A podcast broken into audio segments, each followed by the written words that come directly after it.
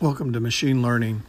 This is an exciting episode or a podcast because I'm going to talk about um, low energy nuclear reactions. And um, this is a, a, company called Energetics, and uh, they've created a pretty amazing technology. In 2005, water left at a room temperature two days earlier had boiled for more than five hours. Energetics technology saw evidence that 25 times more electric energy was being released than was being put in. Low energy nuclear reactions began to look promising.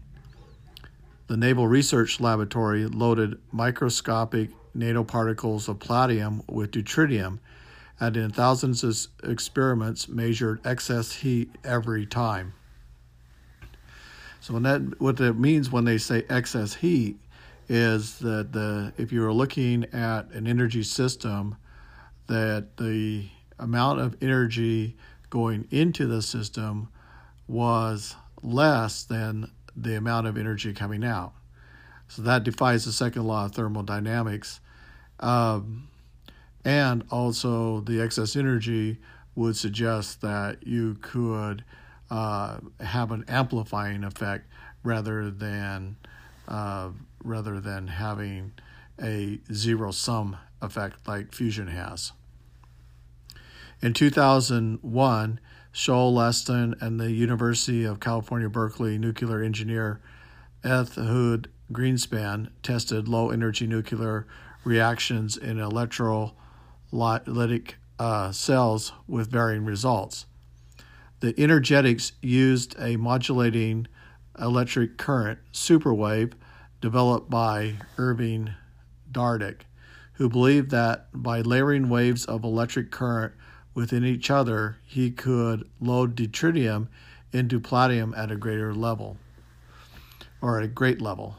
So the what happens is that um, the deuterium enters into the platinum lattice and it um, is moving around in that lattice and getting closer and closer to the palladium uh, atoms and the and that high um, that then it creates uh, kind of a, um, uh, a nuclear reaction where neutrons are being released. So wave waving within waves drive the LNR. Super waves are defined as low frequency carrying waves with several successive steps, stages of amplitude and frequency modulation. Pulse energy seems to help load more deuterium into the palladium foil. As palladium becomes saturated with deuterium, the deuterium moves back and forth in the lattice and in unison. The more deuterium that is loaded into the palladium, the higher chances of excess heat. In uh, January 2010, Energetics shipped two 16 kilogram containers with, from Israel to Colombia. Seven Israeli researchers moved to Colombia. The incubator will benefit from the top flight staff and faculties for testing. Before the technology can be taken to market, consistent out must be uh, achieved. That means that basically this excess energy has to be achieved every single time. And uh, if you look at tests um, that have been verified, um, that they are getting that excess uni- uh, unity. Sometimes it's a little and sometimes it's a lot. So clearly we don't understand the process. And this company and this laboratory is established to achieve reliable results, says Jake Holliday, CEO of MU Life um, Science Business Incubator. Four experimental approaches are being pers- pursued electrolysis, glowing discharge, gas loading in a catalyst cells, and high pressure, high temperature cell with ultrasonic wave excitation. Uh, run 64B gave 1500% excess heat over a duration of 80 hours with a total excess energy of 4.6 megajoules. The most successful run was obtained in a, a electrolytic cell, the current flowed through the electrolytic cell or through a glass discharge chamber was a superwave, a mixture of several low frequency components.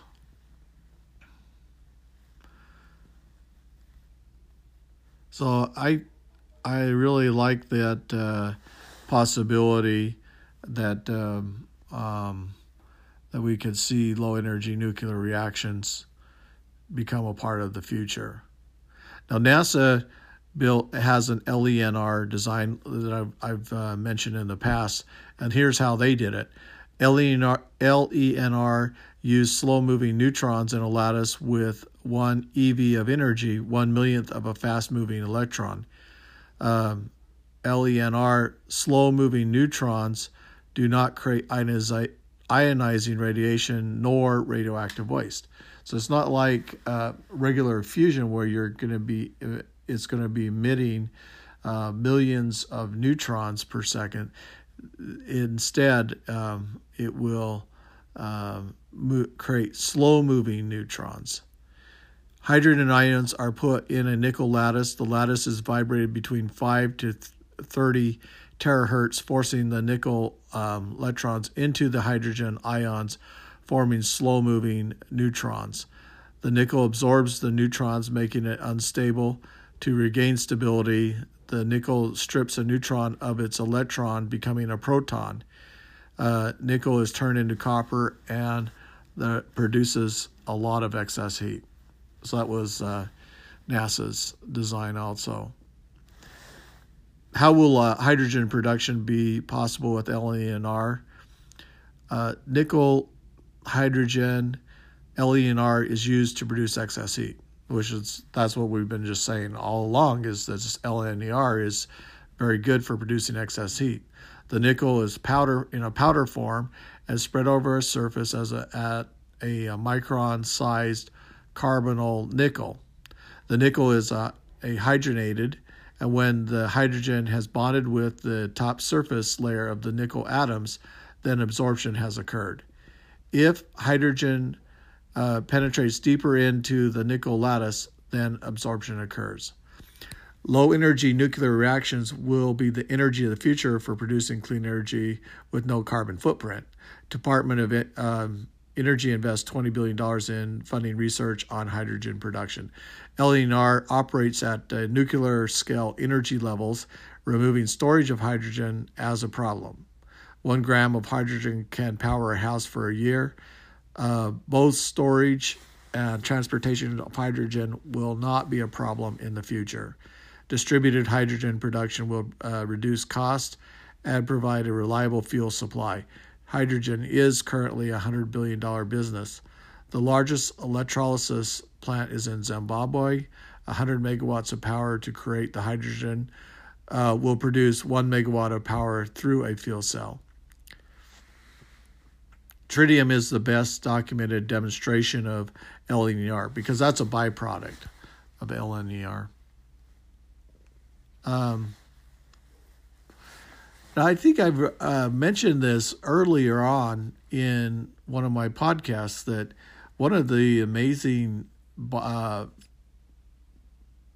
outcomes or results of introducing LNER in, into the world will be to feed the world.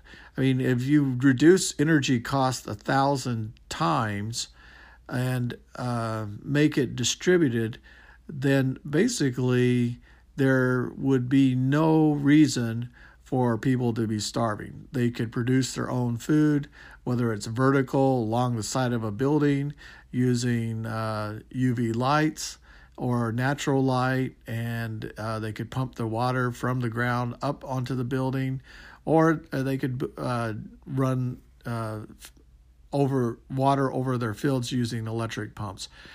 There's just no reason uh, for the world to be hungry when electricity becomes that cheap. Redux is Redox is developing a solid state fuel cell, which this is kind of a high temperature fuel cell. It, it, runs off natural gas. Anytime you hear solid oxidizing fuel cells, uh, they can be natural gas or they can be methane uh, fuel stock, and they're usually uh, in the megawatt range in terms of their energy production. Redox fuel cells provide continu- continuous power and they will easily uh, congest on the power grid. Uh, will ease the congestion on the power grid. Redox differs from Bloom's fuel cells in the fact that they are not expensive for homes. You know, and it's really disappointing that uh, Bloom fuel cells did not produce a $3,000 device that you could connect to your natural gas um, inlet and use it to power your home. It's very disappointing that they didn't do that. If they would have uh, created a, a residential fuel cell, um, I think that they would have been a lot larger. Uh, they definitely, their manufacturing would have uh, distributed throughout the United States and people would have uh, bought those uh, very quickly because the electricity costs uh, vary from uh, state to state, but it also varies according to demand. And so when there's high demand for electricity, it is um, can be sold like a commodity, and uh, that can drive up the cost of your electricity. Now, Utah saw that when California was experiencing um, brownouts. They they were buying the electricity, and the cost of electricity was uh, going up. And I heard one case where a person paid three hundred dollars that month for electricity bill, and they were uh, saying you know they had a family and they were upset that they had to pay that much money and wanted to know why their electricity prices were fluctuating so much. It's because uh, electricity is bought and sold, much like uh, any commodity uh, Redox. So Redox has a generator. Their generators are 20 kilowatts. The redox uh, material increases power output by 10 at lower temperatures. Payback is expected to be within two years. Uh, costs are estimated at $1,000 per kilowatt. See, and that's still way too much. That would, for a 20 kilowatt system, that would be $20,000 it's got to be in that $3,000 range. Uh, Jigar Shah is more believable than Bill Gates when it comes to providing power for the world's poor. Shah wants distributed renewable power. Um, the poor cannot afford fossil fuel consumption. The world has 3.2 billion electric deprived people. Yeah, there's at least 4 billion at the bottom, and uh, and the um, fossil fuel like diesel generators. They provide electricity. They're like one of the most decentralized energy producing systems in the world. However, they're too expensive still for uh, daily consumption and the the amount of money that people can afford. It has to be nuclear. Nuclear will provide gigawatts of power for the price of megawatts currently being sold. Hope Cell technology will use plasma assisted hydrogen generation from water, creating hydrogen on demand. The Hope Cell can produce hydrogen on demand to create electricity uh, for a fuel cell. The fuels, the Hope Cell can produce hydrogen for storage and to be used later. LENR is not a nickel hydrogen fusion. Instead, nickel acts as a catalyst a teeny amount of hydrogen protons are converted into neutrons. The newly uh, produced neutrons are captured by hydrogen ions or other atoms in the nickel lattice. The captured neutrons generate heat because the neutrons shed excess binding energy as heat to the lattice. Evidence of deuterium, then tritium, and on to quadrillium that decays to helium suggests a nuclear process is in action. The heat excess um, is what a chemical process is capable of. Therefore, the excess heat is cannot be explained as a chemical process. Therefore, it must be a nuclear process. So, I like the idea of the hope cell. I like the idea where they're going. Um, and again, uh, it fits in nicely into the concept that um, hydrogen will be the future of the uh, fuel of the future. Okay, what is the LNER recipe for producing energy? Lockheed Martin plans to build a 100 megawatt reactor that is 7 feet tall by 10 feet in size. A commercial version of this reactor will be available in 2026. Um, so that's roughly six years from now or five years from now. Um, and so you know um, these that, that's a 100 megawatt uh, reactor. Uh, Energy loads energy into a nickel lattice, then passes electric pulse through the system, creating deuterium. Then the system converts deuterium to tritium, and then the system converts tritium to quadritium. The quadritium decays itself, releasing energy uh, called controlled electron capture reaction. Rossi's reactors are powered by a powder composed of 50% nickel, 20% lithium, 30% uh, lithium aluminum hydrate. I think personally, if you if uh, you look at the hydrogen bomb, it had a portion of lithium. I think the lithium somehow causes the excess heat. I think it's an important part of the ingredients that uh, were used in the uh, composition of the powder.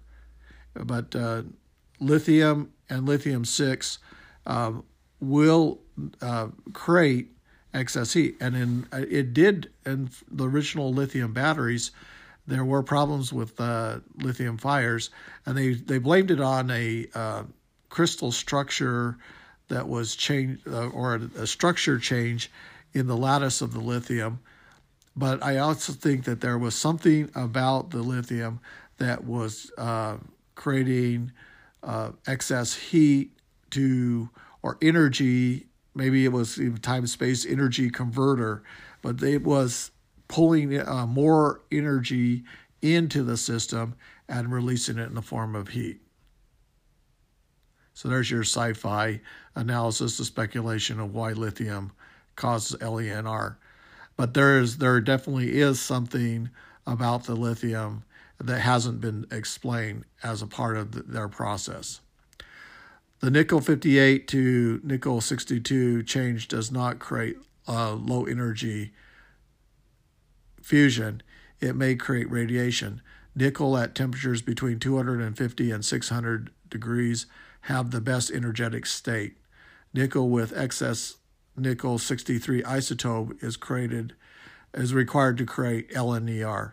A three-layer core is required. The inner layer based on electric current and fuel layer with nickel and 1% nickel 63 isotope with nickel at 20 microns and 30% lithium, and an outside layer called the monzite layer used to transfer the heat. NASA is building a small LENR reactor for homes, cars, and trucks. Uh, haven't seen that yet. Uh, hydrogen ions are forced into nickel lattice. The lattice is uh, oscillating at high frequencies of 5 to 300 terahertz, forming slow moving neutrons. The nickel absorbs the neutrons, causing the atoms to become unstable. The nickel strips the neutron of the electron, causing it to become a proton, turning nickel into copper and releasing the heat. Again, that's just kind of the overall recipe that keeps being uh, explained over and over. But um, yeah, so there you go. How LNER is going to be create the hydrogen society.